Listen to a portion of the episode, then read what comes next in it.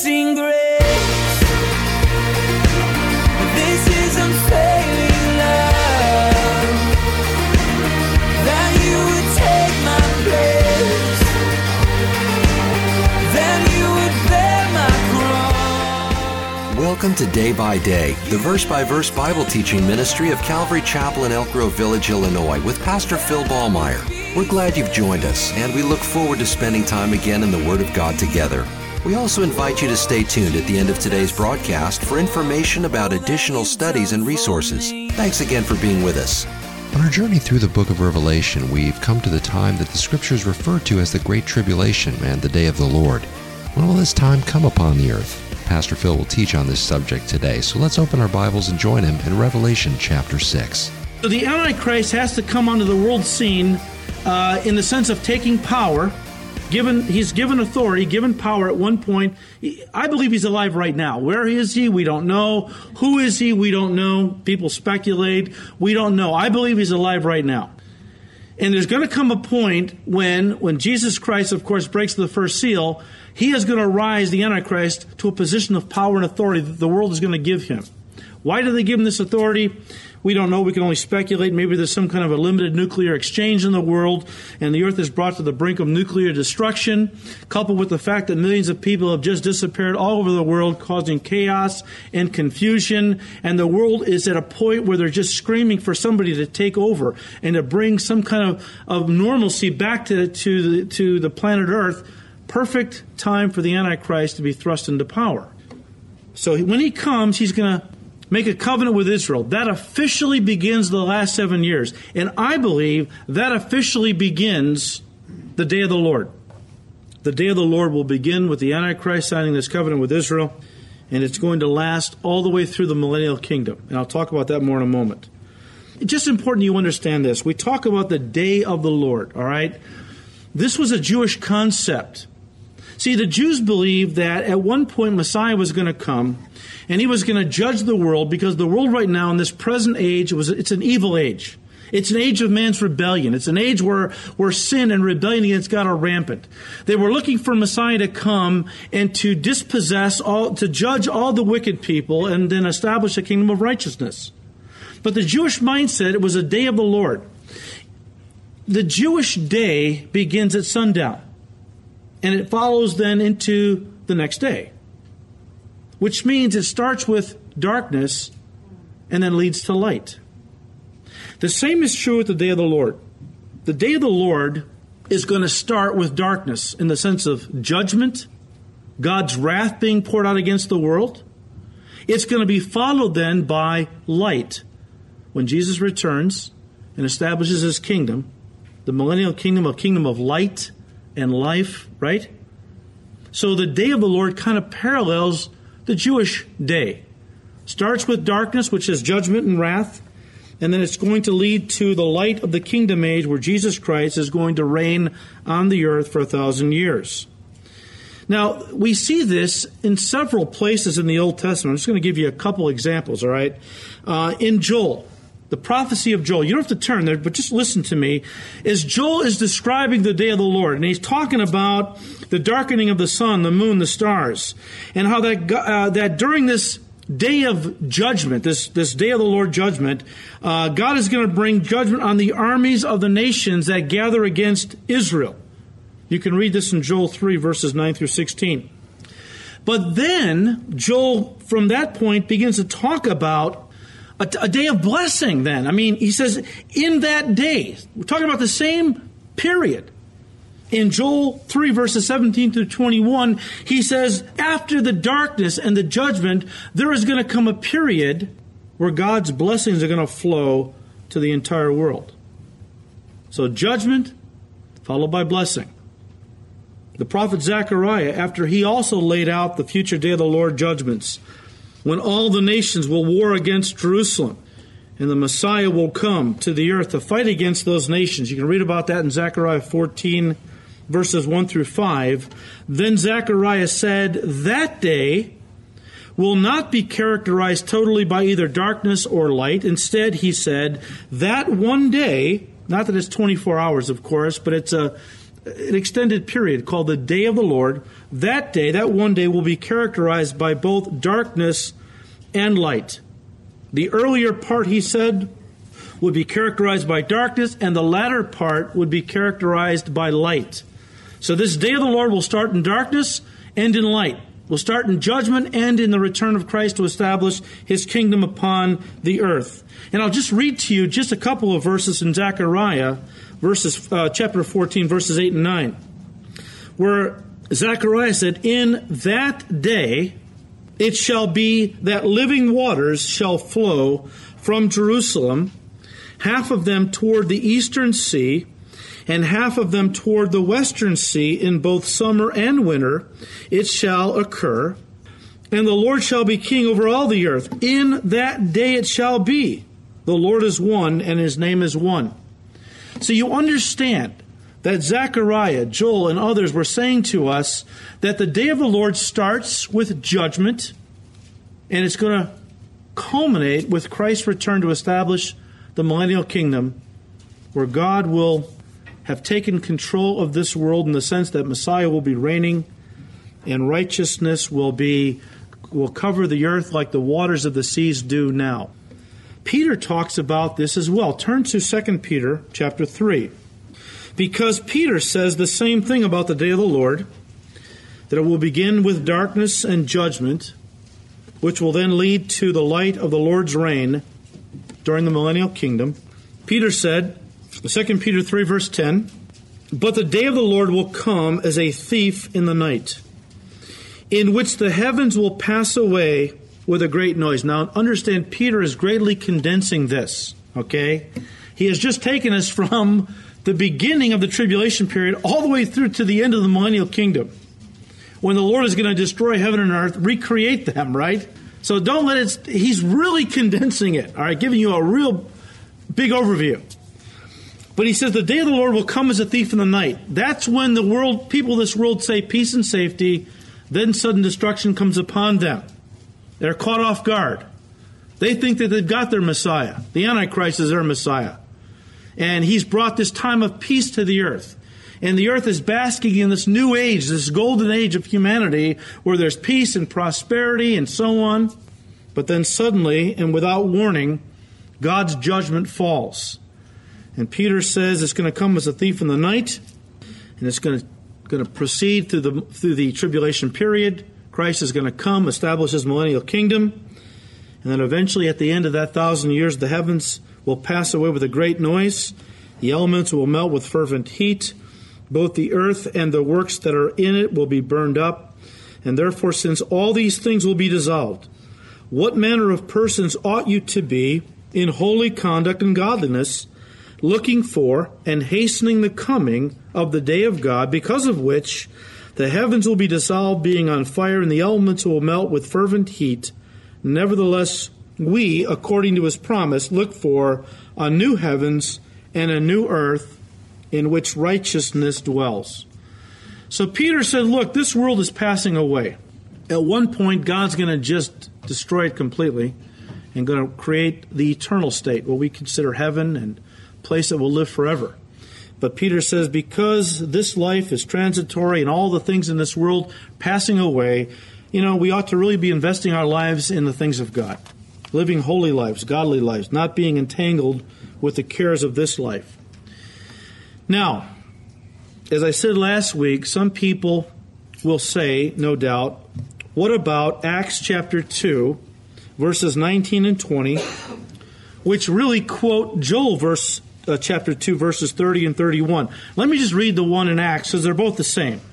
Peter is quoting Joel on the day of Pentecost. He's quoting the prophecy of Joel, where God said, I will show wonders in heaven above and signs in the earth beneath, blood and fire and vapor of smoke.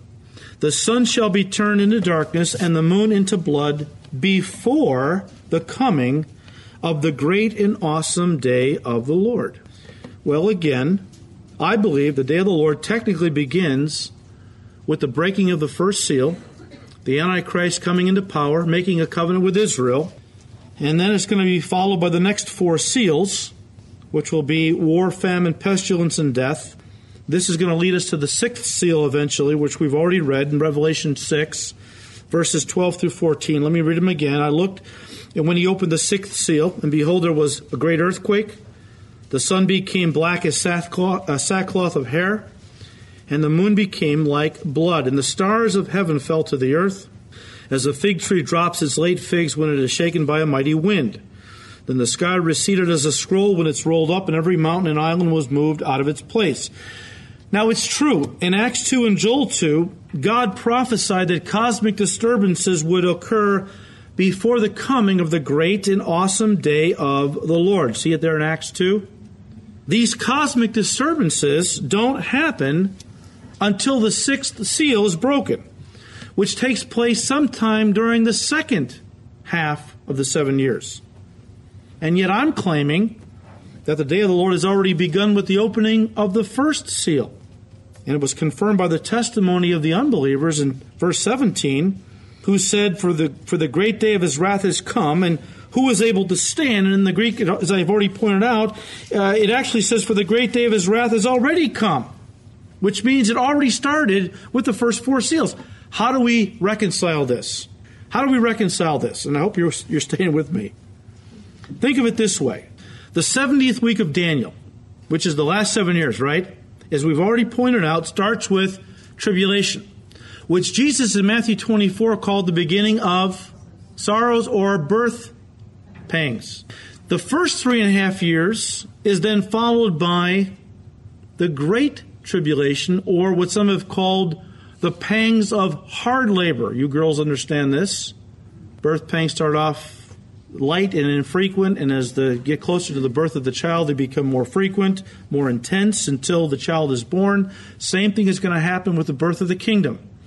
It's going to start out with the tribulation period, which starts at the beginning of birth pangs, first three and a half years. It's going to progress into greater judgments called the Great Tribulation or the pangs of hard labor, which is going to then lead to the return of Christ and the birth of the kingdom age. This corresponds to the judgment part of the day of the Lord. Let me explain it. You've got the day of the Lord, right? The day of the Lord starts with the tribulation period and goes all the way through the millennial kingdom. The tribulation period part of the day of the Lord is the darkness part, the day of judgment, correct? The light portion is when Christ returns to set up his millennial kingdom. Just take the darkness portion of the day of the Lord, the day of judgment. It's seven years, and it corresponds to the tribulation period. The seven year tribulation starts off with the tribulation, leads to great tribulation. Then Christ comes. The day of the Lord judgments start off with the day of the Lord judgments in general, and it progresses then to what is called, what uh, Peter, reading uh, Joel's prophecy, calls the great and awesome day of the Lord. Right? You've got seven years of judgment. Tribulation followed by great tribulation. The day of the Lord, it's a, it's a day of judgment followed by a great and terrible time of judgment. It's the same seven year period, is what we're talking about. It's what some commentators call the broad and the narrow aspects of the day of the Lord. The broad day of the Lord is tribulation all the way through millennial kingdom. The narrow day of the Lord, the awesome and terrible part of it, is you know, that second half of the seven years, where you move from the, the day of the Lord into a terrible time of judgment associated with the day of the Lord.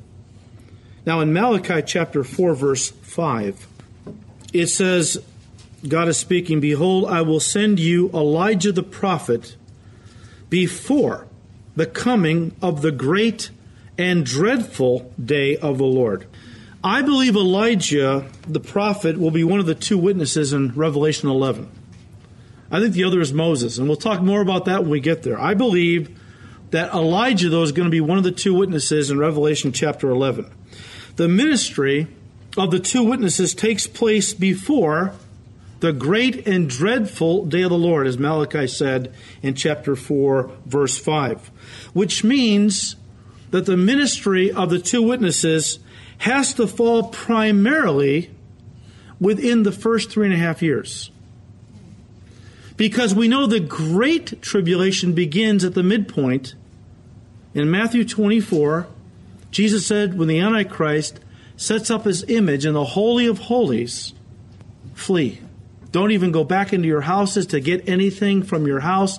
Flee into the wilderness, for at that time there will arise great tribulation, such as the world has never seen. And around that time, you're going to see God's judgment shift into high gear, and He's going to begin to then bring the world into the great and terrible part of the day of the Lord judgments. So I believe that the ministry of the two witnesses has got to fall sometime primarily within the first half of the three and a half years. We know that they uh, they prophesy for 1260 days, which is three and a half years. All right, we'll, we'll study this more when we get to chapter 11. But as we study their ministry, we get to chapter 11, we can see that they are clearly instruments of God's judgment upon this world during the first three and a half years. Which means that first three and a half years is a part of the day of the Lord, even though they themselves minister before the great and dreadful day of the Lord begins, which happens during the second part of that seven year period. Well, I hope I haven't confused all of you. But you know, it's a subject that oh yeah, we heard this expression, you know, and it's a it's an eschatological phrase, which means a an end times phrase that's thrown around quite a bit, and yet a lot of people don't really understand exactly what we're talking about. Uh, this seven year period that we're studying in Revelation six through nineteen, this is the day of the Lord. That's why we have to know what it is if we're really going to understand what's going on. Okay, all right, let's get into chapter seven.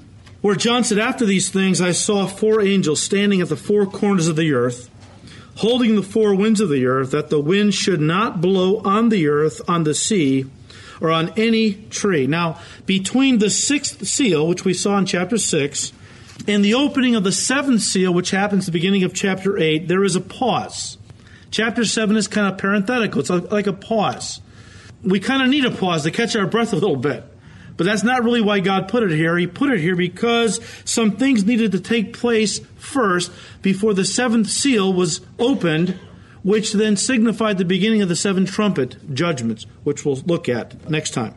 But notice that he tells the angels, four angels, standing on the four corners of the earth to hold back the wind. Now, people look at this and they jump on this and go, oh, well, here you go. The Bible is not you know, you Christians, I mean, look at this, how ridiculous. We, we know the earth is round, the four corners of the earth. How can you believe in a book that makes such a stupid statement like that?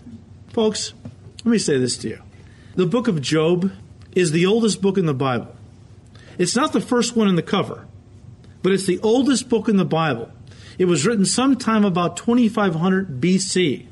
And in the book of Job, here's what God said that he hung the sphere of the earth on nothing. God knows the world is round. He made it. And God has told his prophets the world is round. They've recorded it. So what's this four corners of the earth stuff? It's not literal, it's figurative. Think of the four points of the compass. Just north, south, east, and west. And for that matter, I mean, several years ago, uh, the Marines had a slogan they said, Our Marines are stationed on the four corners of the earth. Oh, they knew the earth was round, it was a figurative. All right? So this is not literal. But these angels are to stop the winds from blowing. This is kind of like the calm before the storm. All right? God controls nature. And God is going to use nature, among other things, as part of his judgment, which he's going to bring upon mankind. Verse 2 Then I saw another angel ascending from the east, having the seal of the living God. And he cried with a loud voice to the four angels to whom it was granted to harm the earth and the sea, saying, Do not harm the earth, the sea, or the trees, till we have sealed the servants of our God on their foreheads. If you study seals in the scriptures, you will notice that they were used for a couple of reasons primarily. One was to show ownership, and the other was for protection. Remember when they sealed the tomb of Jesus? That was to protect anyone from opening it, all right? Prote- there's a protection element of sealing something, but uh, oftentimes they would use it to denote or to show ownership. Uh, in other words, if you were uh, on a journey and you were a merchant and you went and you purchased in Europe uh, 2,000 years ago, you went to Europe, purchased some goods, and you wanted to have them shipped by sea to the port of Israel, you would pay for them and then they would take your goods that you've paid for and they would you would seal them with your own seal, which meant you were you own those goods. You own that merchandise. It bore your seal, which meant it bore your name. So that when it was delivered to the port where you lived, you could go down and claim it because you had the seal. It matched the seal on the merchandise, therefore it showed that you owned that merchandise, and of course you could claim what belonged to you. This is the idea when God seals his servants. In chapter 14, it talks about these servants have the seal of God in their foreheads, which is the name of their God. And God has sealed us as his people today with a seal of ownership. In Ephesians 1, verses 13 and 14, it says, In him, in Jesus, you also trusted after you heard the words of truth, the gospel of your salvation in whom also, having believed, you were sealed with the Holy Spirit of promise, who is the guarantee of our inheritance until the redemption of the purchased possession to the praise of his glory. When we put our faith in Christ, supernaturally we were sealed with the Holy Spirit, which was God's stamp of ownership, guaranteeing that our journey through this life into glory would, would result in us getting to heaven where God would claim us as his own. We belong to him. He bought and paid for us with his own blood, the blood of his son, and therefore when we, when we received Christ, we were sealed with the mark of God. The firm foundation of the Lord stands having this seal, Paul said, the Lord knows those who belong to him, right? In contrast to this, the mark of the beast is the Antichrist's way of sealing those who belong to him. And we'll read about that in chapter 13. And this sealing here in chapter 7 in Revelation, though, is not just a sealing of ownership, a sealing of ownership, but also a seal that guarantees protection. Protection. How that God is going to seal these servants to protect them from the judgment that he is about to pour out on the earth. That's why he tells the angels, hold back the wind, okay? Don't you're supposed to harm the trees and the sea and the land, but don't do anything in the way of judgments yet until you seal my servants on their foreheads. Now, this is not new. God has done this in the past. You remember how that during the 10 plagues of Egypt, how God sealed his people in the sense whereby the plagues were poured out on the Egyptians but God's people were spared. Remember how at one point he brought the intense darkness? A darkness for three days that was so palpable you could feel it, right? But in Goshen, where the people of God dwelt, the sun was shining. You know? How when they applied the blood of the Lamb on the doorposts of their houses and the lintel, how that the angel of death passed through. But when they, the angel of death saw the, the seal on the door, basically, the blood of the Lamb, he passed over that house and did not bring judgment upon it. I look at this sealing of the 144,000. Remember, we talked about this uh, several lessons ago, where we said, you know, this is a worldwide judgment that God is bringing upon what the whole world, right? And it affects three groups. There is the unbelievers who are judged.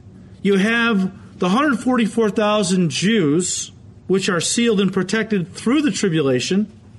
And then you have the church, which is basically out of here before the thing starts. And remember, we said that this parallels the first worldwide judgment that we read about in the book of Genesis. Remember the flood of Noah? How that affected three groups of people. Yet, first of all, the unbelievers who were judged in the flood and perished. Noah and his family, who were Jewish and were preserved through the flood in the ark as they were sealed inside by God Himself. And Enoch, who was raptured out before the judgment began. It's interesting how you see those three in the first worldwide judgment, and it parallels the second worldwide judgment where we're going to see the world judged because of its unbelief and sin, God preserving 144,000 Jews through that time of judgment, but the church is out of here, is gone. And that leads me then to verse 4, where John says, And I heard the number of those who were sealed 144,000 of all the tribes of the children of Israel were sealed. You've been listening to Day by Day, the verse by verse Bible teaching ministry of Calvary Chapel in Elk Grove Village, Illinois, with Pastor Phil Ballmaier. Today's message, as well as many other studies, can be heard and downloaded free of charge from our website at daybydayradio.org. From our website, you can contact us, order resources, read Pastor Phil's blog, and also subscribe to our daily podcast. We hope you'll pay us a visit. And remember to join us for Day by Day, Monday through Friday, here on this station. Thanks again for listening, and please join us again next time as we continue to study God's Word.